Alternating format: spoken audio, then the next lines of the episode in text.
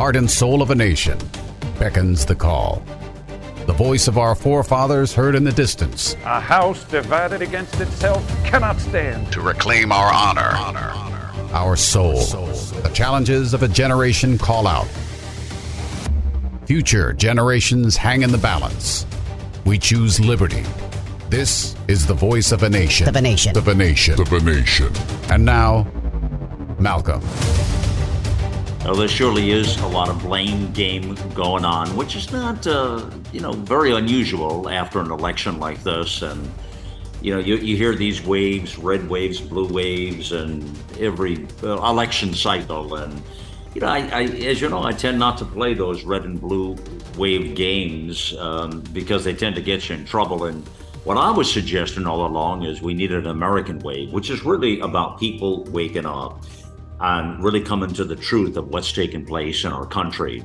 Now, listen, there were a, a, lot of reasons why somebody would vote in this election. There were a lot of reasons why they would not vote for someone on the Marxist left. Uh, just, I mean, look at their pocketbook issues, policies, uh, what's taking place. Uh, it, it, you know, that's uh, it's not a stretch, is it now? But the concern was that people were really tied to the Republican Party and this red wave. And of course, it didn't happen. Uh, it didn't happen at all. And now people are pointing fingers and blaming. So I came across a, I don't know if you watch uh, Mark uh, Levin. I do not. I don't watch any of these cats. I don't watch any of them. But uh, but Mark's pretty decent. Uh, I just don't follow him or see his stuff. But but a lot of the stuff he does lately is pretty decent. And um, I just happened uh, to see a uh, clip of his in a show he was just doing on the weekend, just by happenstance. Just happened to see it when you know you're turning through some uh, particular channels, and I seen something he said, and it caught my attention. And I thought, wow, that's kind of fascinating. All right, all right. Wonder where he's going with that.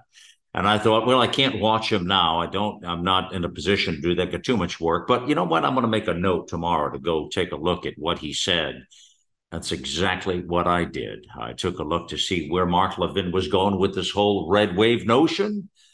Uh, his point that there was never going to be a red wave is what he's saying. And, uh, you know, eh, there, there's some sense or truth to that. I mean, I get what he's saying what he puts out there, the the uh, the hypothesis that he's uh, putting out there in the public square does make some sense. So follow me on this now. He's saying the Senate in 2022, the midterm election just went by. So 35 seats were up, okay? All right, 20 Republican, 14 Democrats. So the Republicans had to defend 20 seats. Uh, the Democrats had to just defend 14 of those. Uh, and as he said, it was a tall hill to climb. And looking at those numbers, I would agree with that. Now, I had pundits on, experts on, commentators, as you know, you've been following this, who really thought that, you know, potentially the victory would be, yeah, you know, at least 53, 54, could be 55, 56 course, Levin is saying that that math was never there. It was never going to happen. Well, well, we'll analyze that point in a moment here. But his other point is that the Senate in 2024, there are 33 seats up, not too unlike the 34 in this year. So the 33 Senate seats, right? So you figure out they're divided about a third every two years. Makes sense with the six year cycle, right?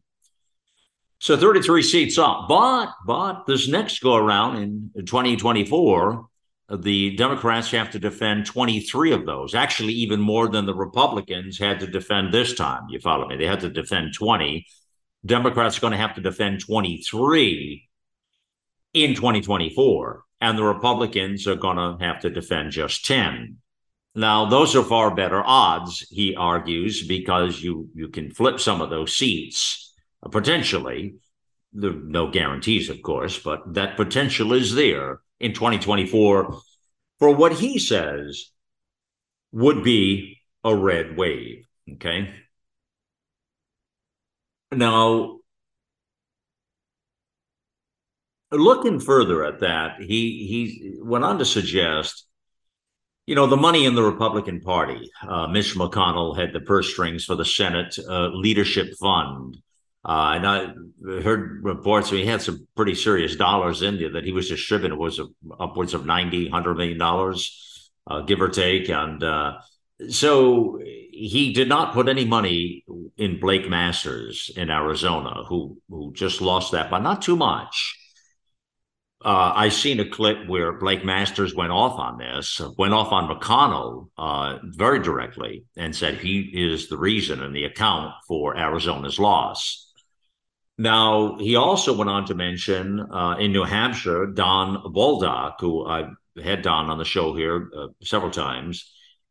And then in the last week of the election for New Hampshire, in the media market there, he pulled $6 million back. Okay. Six million bucks back and uh, and they put uh, so they, they put so we lost both New Hampshire and Arizona, as you know, resoundingly in New Hampshire, uh, but Arizona was much much closer. Now Bolduc was a big favorite. People thought he was going to do really well, but it didn't work out that way. Uh, now in Colorado, uh, as Levin goes on to say, the, the, RINO there, which he put a ton of money into, got crushed. He, he was suggesting in Colorado that McConnell did.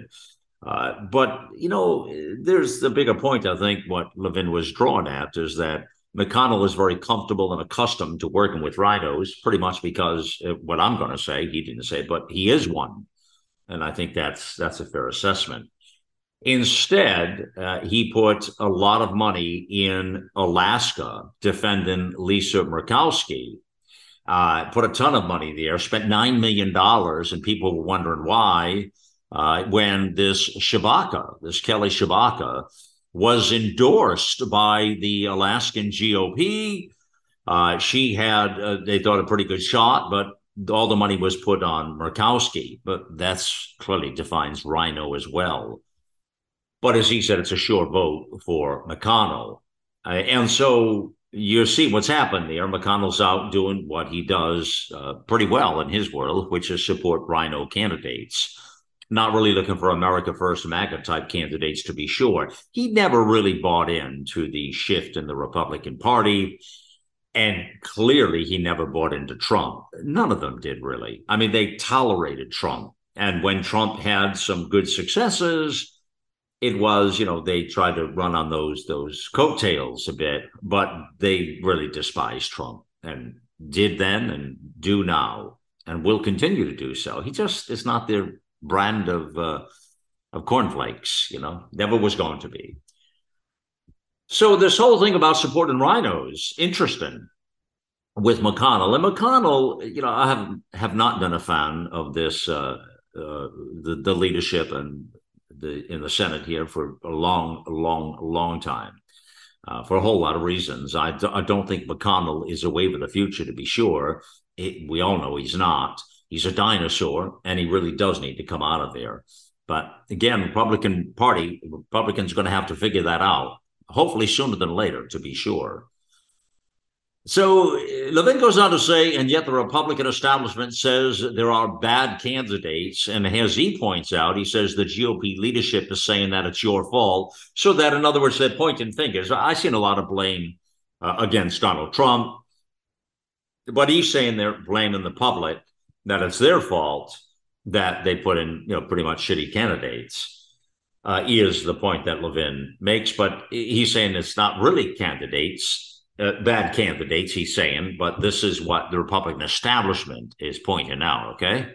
And of course, the obvious is that Florida was an exception to all these things.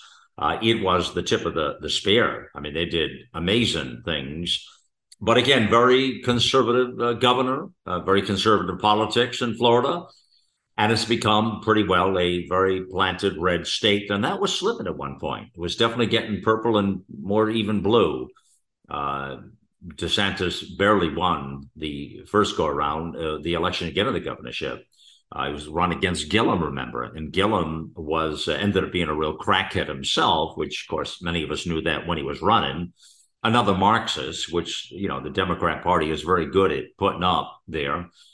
Um, but he barely won that race. I mean, I suggest to you that if DeSantis had not taken Florida back then when he did win it, I think Florida would have absolutely tilted way over to deeper blue because it doesn't take a lot to do that, to tilt the state that way in politics when you get a governor in like that. Hard to say.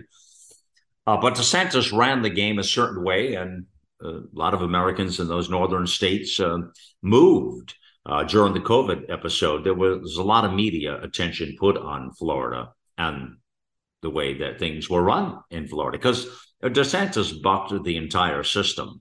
I mean, he he, he bucked everything and everybody, and which I, like that about uh, a leader. Frankly, who goes against the grain and rocks the canoe. But then again, you know that about me. Uh, but that's what I appreciate about people who just don't follow. Too many followers out there, uh, to be sure. Uh, so it gets a little more interesting here. We'll uh, let's keep put all that in your mind now, okay? And uh, you know, this whole notion of McConnell and the rhino thing tells a story in the deep state establishment and what's developed in there. I mean, there there's a lot to follow, and there's a lot to unpack in there. Uh, there's a struggle within the Republican Party, and that, that struggle has been there for some time.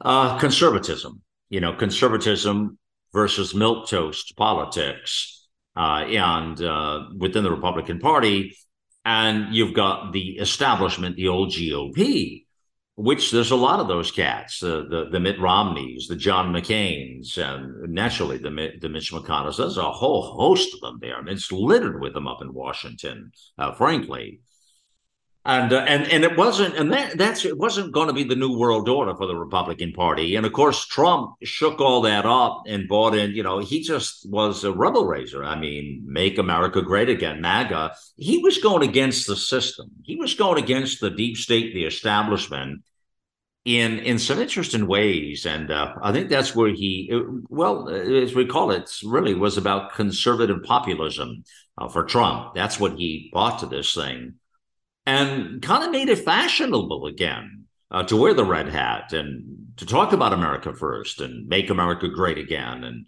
it became a real thing, conservative populism. Um, and, you know, it was shining a spotlight back on a lot of the values as patriots and people who respected the Constitution, respected the rule of law, and uh, re- respected what our framers had built here. Uh, you know, and that is in the face against uh, the deep state apparatus, and more than that, friends, the globalist, uh, the globalist, and the movement in our country to globalize everything and to make America just one of the pack. And of course, that all started, and you know this already, uh, went on full speed under the Barack Obama administration, without a doubt. That's where that all started, uh, and picked up a lot of steam over the years.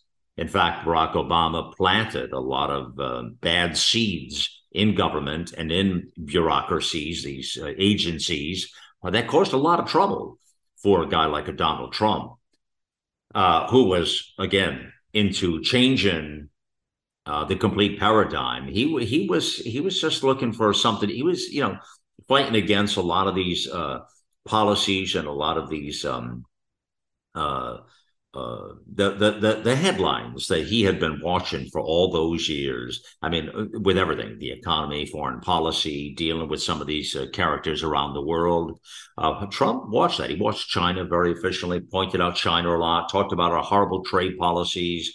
You know, he was doing all that from the corporate boardrooms, Trump did, for a lot of years. And he spoke out about it. I mean, and of course, the media loved him back then. Even even Oprah loved him. Uh, and they all did, and they'd have him on all the time and talk about it. And but when Trump finally decided he was going to do his darndest to what he thought to save the country, or thought it needed saving, that's when he jumped in the race. And then he lost all of that momentum, clearly, friends, right? I mean, nobody stuck really by him when it comes to the establishment or the media uh, elites, you know, who courted him all the time because he he was a good soundbite. He was a good headline. Uh, he was good for ratings. very unique fellow, always in hot water, uh, even financially many times for his life in a lot of hot water. But that's what entrepreneurs often do. They play it on the edge, just like look at what Elon Musk has just done with Twitter. I mean, totally playing it on the on the edge. Probably sorry he ever made the move right now, but the jury's still out there. That could uh, take on another uh, light. Could take on a whole other face. Actually, this uh, uh, Musk Twitter deal but right now, there's a lot of pain that they're going through. And uh, so people like this in the entrepreneurial world, they see this and sometimes they'll take the leap. Oftentimes they do. A guy like a Elon Musk, a, a guy like a, a Donald Trump, and a lot of these cats that are, you know, big thinkers and uh, very um, uh, successful entrepreneurs, uh, business elites. Uh, you don't get there by accident, friends. I mean, you get there by trial and error you have to fall down on your face a few times and uh, uh, you know um, scab yourself up i guess basically that's what that's what it's like in the entrepreneurial world you win some and lose some you just keep playing and hitting against the wall and sometimes it works it's you know american uh, ingenuity entrepreneurship capitalism it's fascinating it's fascinating most of the smart people are in the business community. I guarantee you they're not running for politics, to be sure. They don't want that spotlight, and there's not enough money to be made in there unless you scam the system, which is what they all do naturally. It's not like they're paying them well. Uh, they get paid average, but it's it's all of the gravy and all of the deal making that goes on as to why they all get wealthy. It's why they don't want to leave there. It's why they don't want to play with the framers' envision because it's very lucrative with all the the deals, the, the side deals, the the backroom deals. The you know, I scratch your back, you scratch mine. You know, I put my hand in your wallet, you put your hand. Nope, don't put it in mine. and that is the way it works uh, in, uh, in in in in politics. You know, in business, the combination of that. So, so right now. Uh, there's um, people are concerned, deeply concerned. Uh, Republicans had set up this election that it was going to be uh, life shattering, the most important election of our lifetime. right? Where have you heard that before, huh? Uh, that this was it. And everything rested on this election. Okay. And that, that red wave was going to save everybody. Now, you know, psychologically within this red wave conversation, which I, I always think it's a hazard to talk in that light. And until we can reach across the aisle and get more moderates, independents, and even those left of center engaged in the process to understand what the stakes are, there's no need to be talking about red and blue waves. I mean, what we really need, and maybe someday it'll happen. I mean, I, I keep saying what we need an American wave. That's when, and that's what I, I think in my world where I had a little bit of hope. I never made the predictions myself about the Senate and or the House. You've never heard me say that on air myself. Now I had guests on who made those commitments, and I never given taken anything away from them. Uh, it's not what I'm doing. But you've heard plenty of them on the broadcast here make those commitments. A lot of pundits and political commentators, uh, that's what they do. They make decisive decisions and take a guess. We think this is what's going to happen. We think it's going to be a red tsunami. We think it's going to be a, a blue puddle. I mean, whatever. Uh, so that's not unusual at all. I never really uh, was subscribing to any of that, and not again. I'm not telling you I was forecasting this, and I'm not talking about hindsight here. But I think there's some bigger lessons here, and playing into this conversation that Levin had had. That's where I'd like to go and talk to you about a little bit more in detail here. Uh, and you know, when you when you understand that our country was truly, truly hurting, and you understand, you know, where does politics end and where does real life begin? Right? Where, where does that happen? Where does the rubber meet the road for people?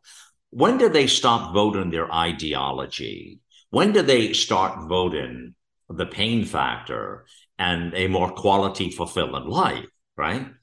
Now, I see a lot of me- messages and comments about gaslighting in the Democrat Party. Now, let's be clear the Democrat Party is brilliant when it comes to packaging. They uh, unity and packaging. They almost exclusively win on unity and packaging, the marketing, the marketing, the polishing, marketing 101. And that's where they really do well. And they stay together. They stick together. Both of these areas are, are two uh, major points of contention that the Republicans are terrible at. They just don't do well. They've never been good packagers. They don't market well at all. And they absolutely don't stick together, you know.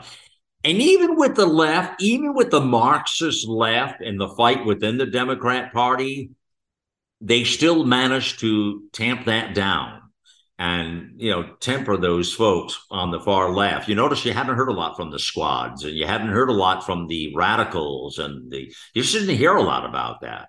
They were they were tempered down and really told to stay in line and chill.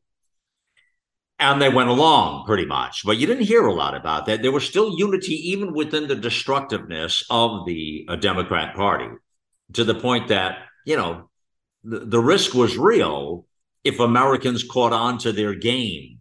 You understand? If Americans caught on to the game of what the Democrats were gaslighting about, then you potentially would have this kind of a wave, no matter what Mark Levin said, that it wasn't set up or what have you. Because at some point, whether you're defending 20, 30, or 40 seats, friends, at some point, these policies are going to be real life issues.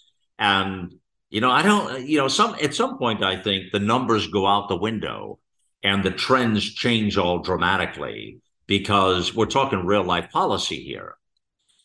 Some of the headlines I had seen, like for instance, in the Fort Worth Star Telegram, with no answers for inflation, crime, or the border, and those were major issues right there inflation, crime, or the border. Democrats turned to gaslighting voters. All right.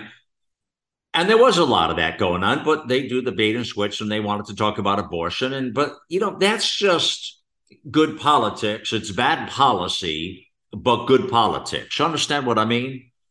It's, you know, it's, it's good policy. Uh, it's bad policy, but it's good politics for them that they can do that bait and switch and lie to the American voters. What else are they going to do? I mean, they're not going to go down with just a loss, a resounding loss, without giving it, you know, a good old college try. So they go ahead and tell everybody, well, the Supreme Court did that, and now you're not going to be able to have any abortions. Of course, none of that was true. It was just back to states' rights, not federalizing things. Just like they're trying to federalize the election, they're trying to pack Supreme Courts, they're trying to do all kinds of funny business. But that's just big government getting bigger and global and Marxists. And you see, that's where that's all headed. Now, a lot of Americans are asleep at the wheel right now. They're not paying attention. They're just not paying attention to this stuff. That's what's happening, you know? The Washington Times said, uh, Democrats gaslighting of America. You know, read or watch the corrupt media at your own risk um, is, is uh, how they put it out there, you know. Uh, the, Charlie Kirk show, how Democrats are gaslighting Americans to push their radicalism. But they're just, you know, they're using gaslighting as another form of just brilliant politicking. They're great politics and packaging, marketing, where the right does not do well. But the left, they are amazing just like you said, these same headlines would be run on the unity point of that, you know, Democrats stick together come hell or high water. They're going to go down in a blaze of glory. If one's going to hell, they're all going to hell. You know, that's what's happening there. The right, the Republicans, it doesn't happen. The Republican parties, they don't do well in that in, in this realm. They just don't have it. That's not their thing, and they're not good at focusing. And, and frankly, you know, they were just dependent on the fact that things were so bad, they were so shitty in America that everybody would vote this other way, no matter how many seats they were defending Mark Levin. That they just, it was so bad that ideology wouldn't play a part of this. That's what I think maybe they were hoping for, or they were just being lazy and thinking that, yeah, you know, that they're just going to win. There's naturally going to be a red wave. You're in the midterm. The party in power usually loses. We've seen that historically. We've seen those races that they've lost, you know, 40 seats, 60 seats, 70 seats. And people were actually predicting that here. You know, it never happened, friends. Never happened. A lot of reasons. Now, there was an interesting comment. Mark Levin then had uh, Ben, uh, this, uh, we used to be with the Federalists, they had Ben Domenech there, um, who's an interesting uh, communicator, actually. I, when I hear him talk, um, Ben Domenech, I, I, uh, I, I, think he's he's a little more interesting than what I initially gave him credit for, frankly. And again, I don't follow a lot of these cats. I don't watch their shows. I don't watch any media stuff. I don't. None of that stuff is in my brain. I'm not. I don't. Not indoctrinated by any of these people. I don't watch any particular pundit commentator show. I don't watch or listen to any of them, bar none. Only when I would happen to be channel surfing might I see one of these cats on a moment's note, but I don't. None of them are tied to my, um, you know, uh, my uh, recorder or whatever. Yeah, I just don't do it. Don't need it. But uh, so Ben come out and said something interesting on uh, the Mark Levin show there, Life, Liberty, and Levin, which again I do not watch. Just happened to see a couple of uh, points of view, and I thought it was a fascinating conversation he was having. And Ben says two more years of Biden disasters energy, schools, border, economy, inflation, cultural disasters, and all the rest. It's not going to get better in this country. It's going to get worse. On the dark side, there simply isn't enough American loving patriots to win elections. On the dark side, there simply isn't enough American loving patriots to win elections. And he talked about the early vote strategy, which we'll talk about in a moment here, about the early vote strategy. But this is what I find interesting. And the, and and yes, the, to the point of early vote, and the Republicans have no early voting strategy. They didn't did not embrace all the COVID stuff, but it's more than COVID. It's because the Democrats have seen that as a strategy to win, and they're never going to let go of it again. They knew it before COVID. There was a strategy to win. Vote, vote, Vote, vote, vote, vote. Vote as often as you can vote. Don't, why do you think they don't want IDs? Vote. Vote from the graveyard, just vote. And vote if you're illegal, just vote. It's one vote. Everybody should vote. Don't stop any. I mean, that's their whole message uh, because they're, they're such marvelous liberators. And uh, but that's that's their whole campaign. It's how they run their policies, even with open borders and immigration. Just get all the people in that possibly you can have, and give the farm away and get them all to vote. And uh, you know there'll be left enough, nothing left for patriots at that point. I assure you, the country will become a really a third world shithole, is where it will be, and it's surely headed there now on a path to that self destruction. Uh, between all of these policies, they're destroying the nation of which we love, my fellow Americans, to be sure. Now, this dark side is interesting. It really got me thinking, which was the point I really wanted to talk to you about today, frankly. This dark side that he talked about. There simply isn't enough American love and patriots to win elections. That really got me thinking. Hmm. Wow. Wow. Could there be a lot of truth to that? As I started thinking about all these policies and why there would be an, a potential for an American wave this time around, you heard me talk about that right all the way through here, right?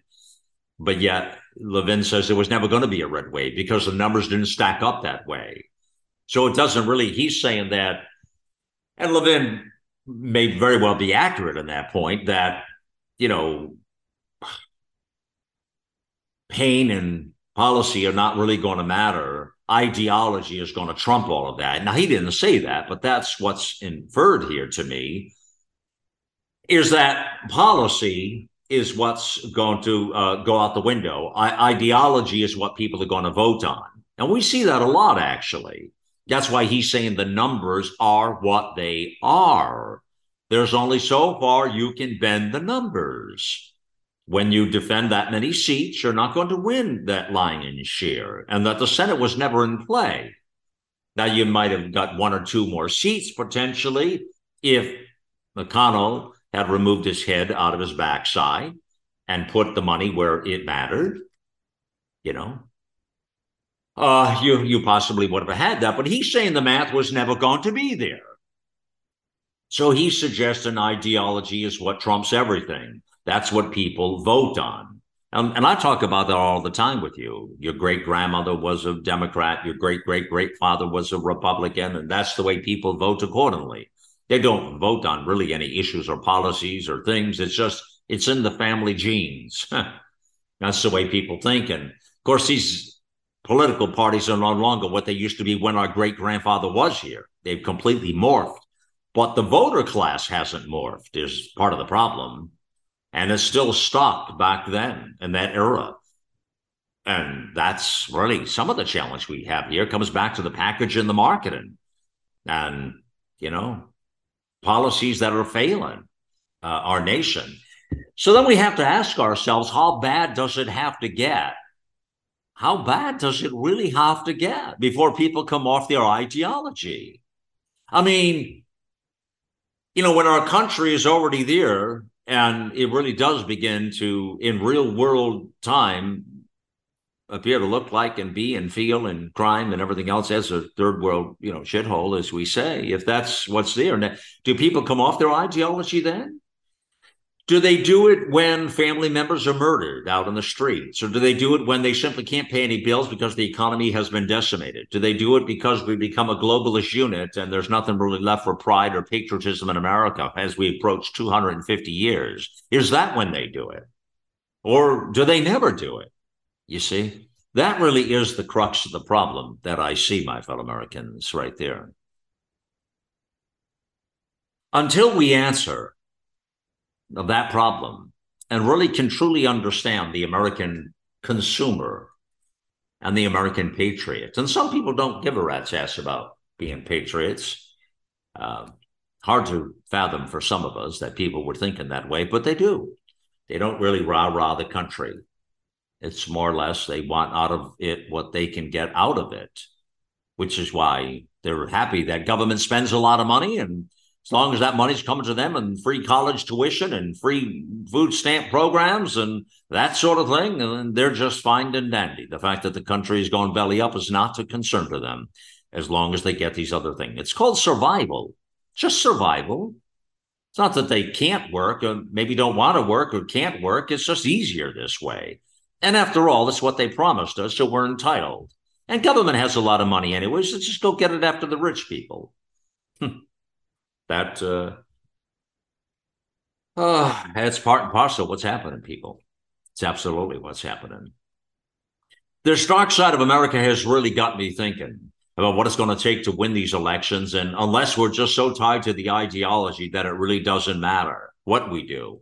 And if so, you know, what are we really defending? And does it really matter then with the policies? But here's the bigger chore here, the bigger challenge we really do need to talk about as well is that what was the campaign strategy? What was the overarching message? Listen, I'm a marketer. I'm I'm, an, I'm a marketer. I'm advertising, marketing, public relations, uh, you know, guru, if you will. It's what I did all my life. Spent 25 years in corporate boardrooms before I ever entered the. Uh, I directed and produced radio and television before I was ever in front of the mic or the camera, you know. And uh, so you know, we, we have we have to think in a, in a, in a different context here uh, of of what we're really trying to understand with this, uh, because there's there's a um, there's a real divide uh, in our nation that's never coming back. We're not coming back from this divide, people. It's it's it's here to stay. This division in our country, and it's because it's so rooted in the Marxist left and the globalists it's very much rooted into the fabric of what's of these people and what they want and they go about it in a very clever way by giving away the treasury to get those votes open the borders and get those votes and you know just vote from the graveyard as i say and get those votes. And covid was a gift to the marxist left based on all of this because it was a perfect storm for them to push those policies onto the American people. And uh, and you know do all the funny business all for the fact that it's good for you. It's best for you. We want it to be easier for you so you don't have to get out and vote actually. Um, we'll just do all the ballot harvesting and uh, the mail-in ballots and and vote a month ahead two months ahead some of them open up two months before then so it means election day is gone and it's now you know elections uh, what a quarter or election you know I whatever it is you know it's certainly more than a day now, isn't it? You know, politics are changing in our country, not for the best people. And both of these political parties are corrupt, and they're taking America down with them into a cesspool of filth and disgust. So the question I kept asking is, how bad does it have to get before the country turns the corner? I mean, where, where is where's that pain factor? Or are people just going to vote their ideology no matter what? And no matter how corrupt and how, um, you know, how bad the country gets, how difficult times become, or how severe the recession might be, it, if that's the plan and they're just going to keep voting their great grandmother's political party, then we potentially are in a heap of trouble, friends, uh, to be sure. Uh, talk more about this dark side on the American Patriots. Uh, will how, how, do we get more to be able to win? And this early voting strategy as well. Uh, what's what's in it? You know, uh, how, how can the Republican Party capitalize on that? Um, the one thing we can capitalize on, I, I want to tell you, this past week I plugged in my UX4 uh, atomizer uh, from uh, Genesis, HOCL, and I absolutely love it. It's a very uh, nice little looking white piece. It blends in with really any setting that I can see. Uh, my wife and I got it out so easy. Put the HOCL, you dilute it, you put it right into the little tank there, turn it on, and it puts that dry mist, and it works. I mean, amazing. I mean, the dry mist is all into the air. Well, now that's killing pathogens, flu, virus, superbugs, mold, uh, SARS CoV 2, pathogens of all kinds. That's what that dry mist does. So if you got people in and out, things are going on, flu season is bad. This is what you want to have the UX4 atomizer. UX4 atomizer. That's it. Uh, it's people pronounce it atomizer. I always pronounce my T's, uh, so people get caught up with my language, of course atom atomizer, but it's that people say it's really the atomizer. You really don't have a T on there, atomizer. Whatever it is, get the UX4. Uh, Genesis HOCL, put the HOCL on there, let it clean the room up. It's amazing. It's amazing. It does a terrific job. Just like remember the Genesis uh, fogger we talked about over the last couple of years with COVID. Um, that's a terrific product that you can move around from room to room and does the same sort of thing with the dry mist in the room. But the fogger, you people wanted something stationary. The UX4 rather, you just plug it in and it does its thing. So it's it's definitely the way to go. It's at a great price point as well. And better than that, guess what? All out loud listeners get 15% off that product. Just use the code out loud. All you got to do. Or just click the banner ad. If you go back through AmericaOutloud.com, click the banner ad, it puts you right in there to get that discount as well. Uh, or go to genesisfogger.com forward slash out loud. Take a look at the atomizer and check it out. There's all kinds of information there for you to check it out. I believe in this product. Every household needs to have it. If you don't have the UX4 atomizer, pick it up, my fellow Americans, and you'll be safer for it, protecting your loved ones, especially through these nasty winters and flu seasons that people will be struggling with. We'll take a quick pause. We'll join you on the other side. You're listening to the voice of a nation.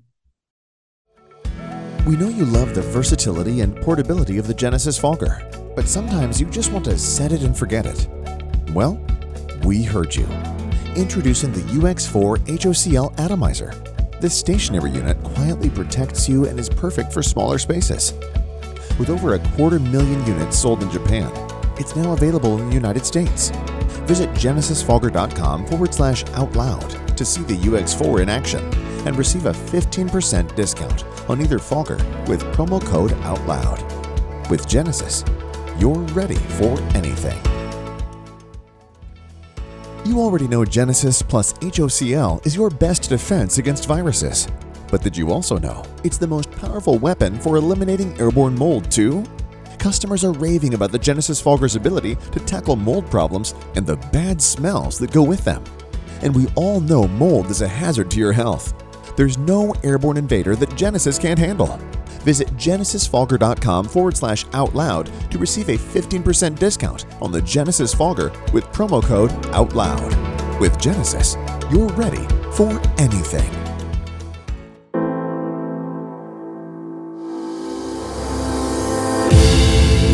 People often ask me, Malcolm, how do we fight the corruption?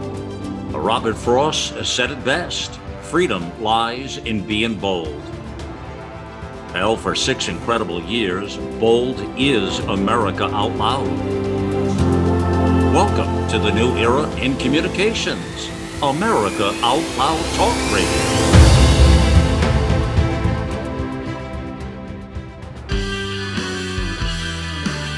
All right, you've all heard Malcolm and the great Dr. Peter McCullough talk about the povidone iodine based nasal spray Cofix RX. They talk about it because it's a product that actually works in combating colds, flus, and coronaviruses. Cofix is made in the USA and recommended by thousands of doctors and pharmacists nationwide. It's simple. By attacking viruses where they incubate, you make it easier for your body to heal. Check out the Cofix RX banner ad on AmericaOutloud.com and save 20% by using promo code OUTLOUD.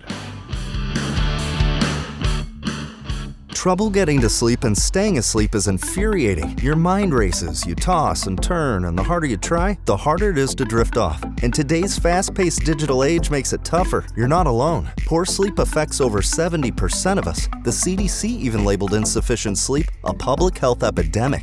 Advanced nutrition company Healthy Cell created REM sleep to help you quickly fall asleep, stay asleep, sleep deep, and wake refreshed. Unlike other supplements that don't work, REM sleep is not a pill. It's a gel you swallow with ultra absorption of science backed ingredients, supporting all four stages of sleep using calming herbs, amino acids, and sleep hormone support. Over a thousand reviews with an average star rating of over 4.4 proves it works. Take back your sleep. Go to healthycell.com and use limited time code OUTLOUD for 25% off your first order. Risk free. Love it or your money back. Guaranteed. Healthycell.com code OUTLOUD. Healthycell.com code OUTLOUD. Our global experts are brilliant writers and engaging hosts on a mission of a lifetime. You'll find the latest news and inspiration on the front page of AmericaOutloud.com.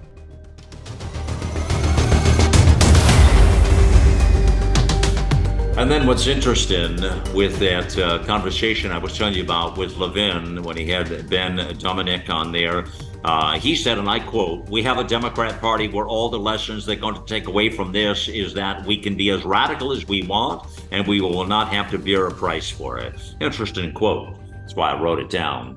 I uh, thought it was fascinating. Um, you know, listen, uh, and that may be the case. I mean, they've pushed a very radical agenda onto the people. Now, let's be clear. That's why a lot of people thought there's no way the Republican Party uh, can lose in the midterm election. There's no way they're not going. And that's get. Let's be fair and call it what it is.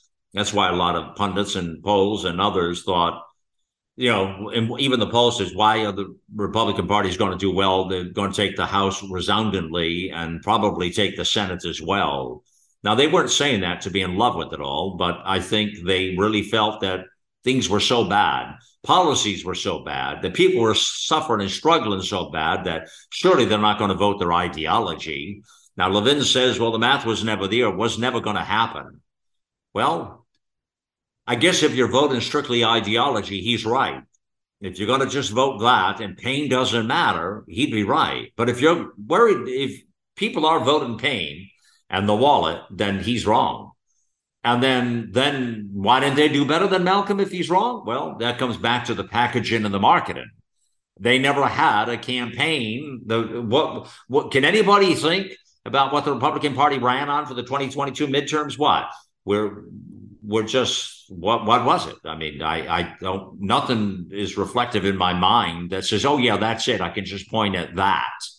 Um, the Democrat machine revved up the abortion issue, which uh, we weren't hearing a lot about. We didn't think it was going to play out to middle America.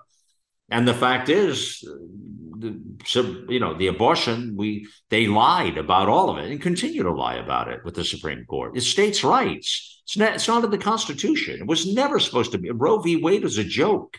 It never should have been. I mean, putting aside abortion, the argument of abortion itself and the murdering of another human being, just put that aside a moment if you can. It's difficult to do. I get it.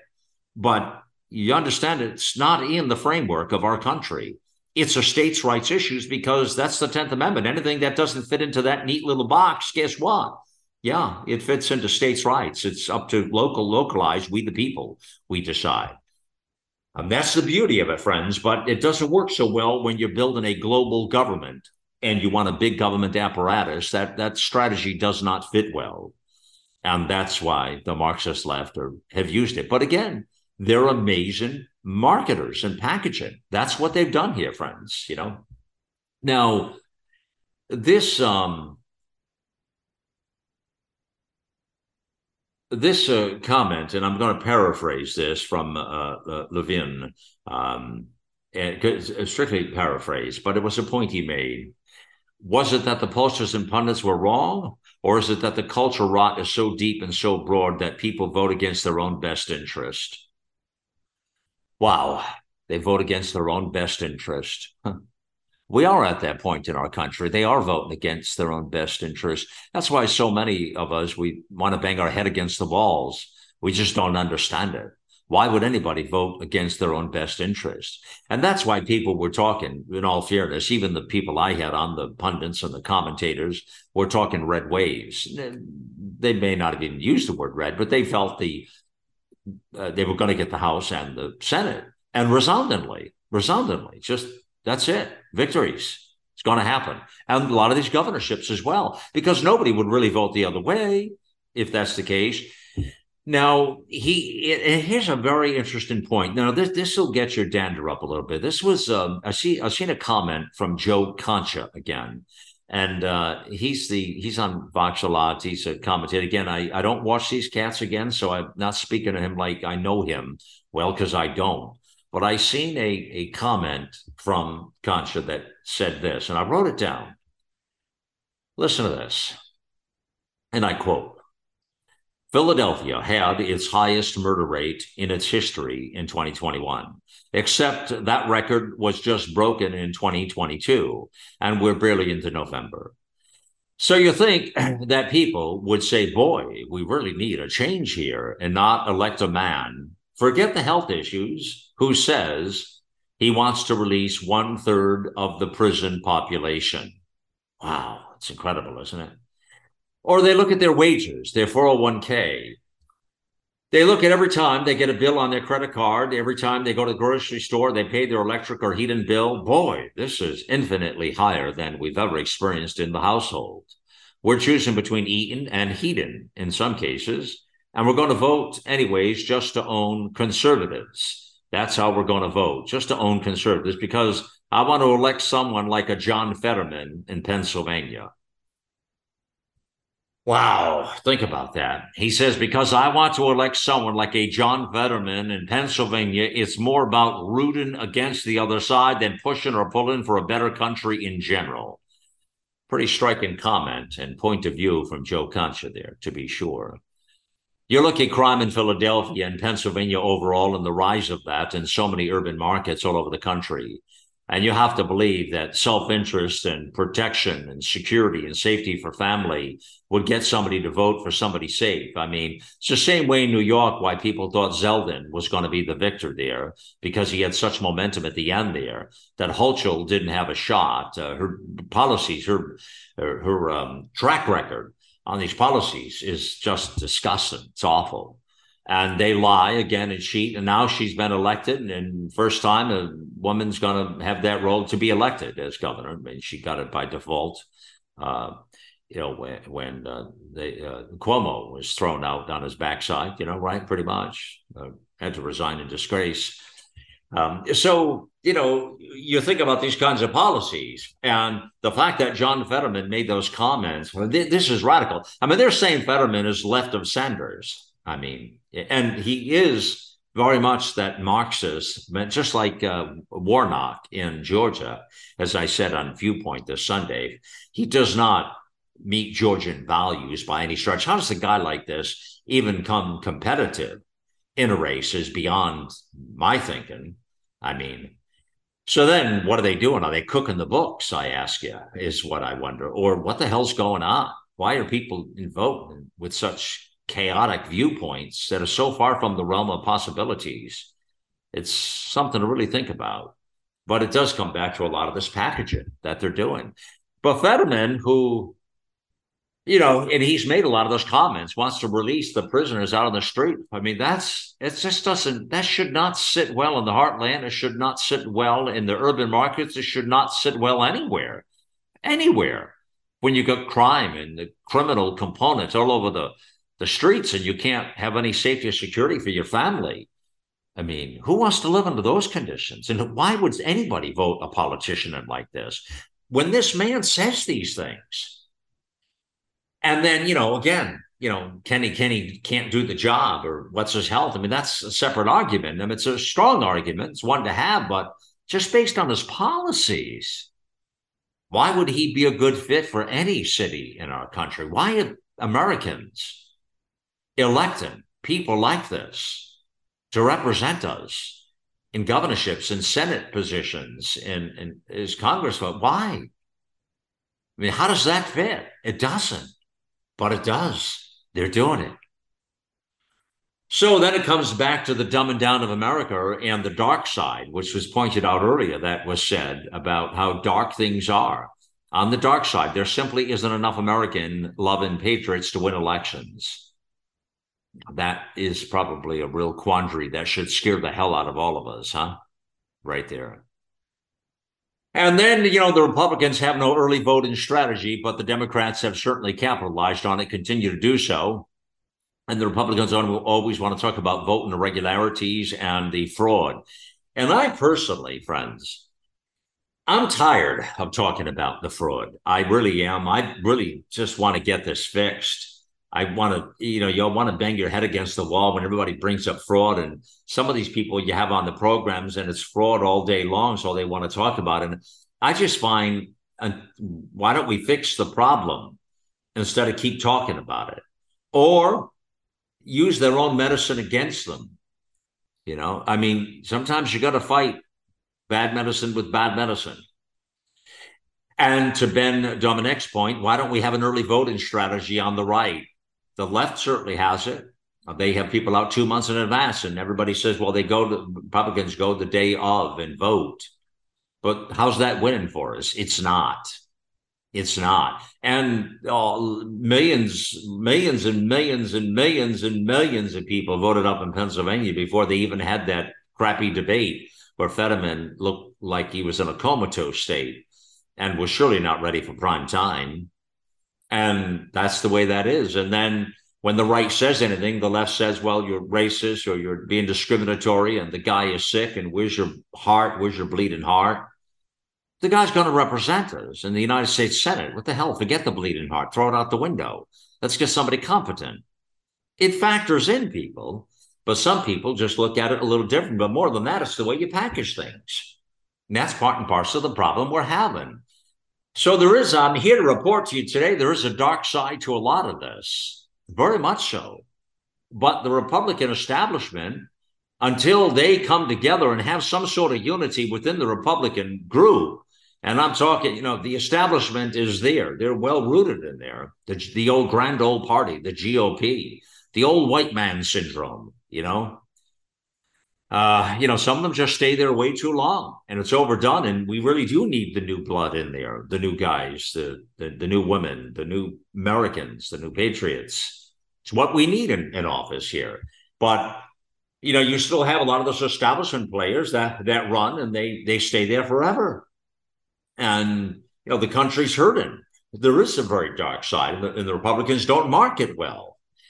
So, what's it going to take to get an American way What's it going to take to do that? And does the math have to be all right, as uh, Mark Levin points out, that in 2024 uh, they'll be defending a whole lot of senators. If they can't win the Senate in 2024, they will never win the Senate potentially, according to what Mark Levin has put out here, based on these numbers. And they are interesting numbers. They're even going to have to defend more seats than uh, this year. And uh, that's in 2024. Okay. And so that's going to be some interest in that. Now, of course, it's a presidential year as well.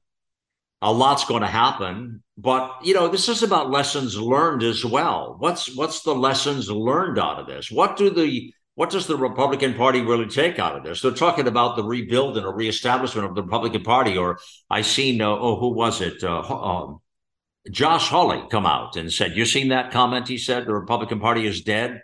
That's what I heard. It's some message like that he put out there. I don't have it in front of me, but it's something like that. It's the Republican Party is dead. I believe it's exactly what he said. It comes to my mind that way. Uh, Josh Hawley. And uh, well, you know, and I've been predicting times before that the Democrat Party had was definitely dead. It was in a comatose state and was not going to. I mean, they were going to fizzle out based on their policies and their Marxist tendencies and what they're doing. I you'd have to stand to reason that you know I mean, that's not a far stretch to think that they're gonna they're gonna fade and fizzle, fade and fizzle, and something will fill the vacuum up. And I really believe that was going to happen. And a lot of the disruption of the fight in the party also led me to believe that. But you know, it's hard to say now with the fact that they're so much better at their marketing and packaging and and polish and they're so much better at their unity and sticking together. They're like a group of criminals and bank bank robbers and bandits, and they're gonna they're heisting the treasury. It is a robbery, really. They're, it's a heist against the American treasury, and they all are happy to do that on the left and bankrupt the country and go down in a blaze of glory to hell and in a handbag, is what that's all about. And we're seeing it. We're seeing it.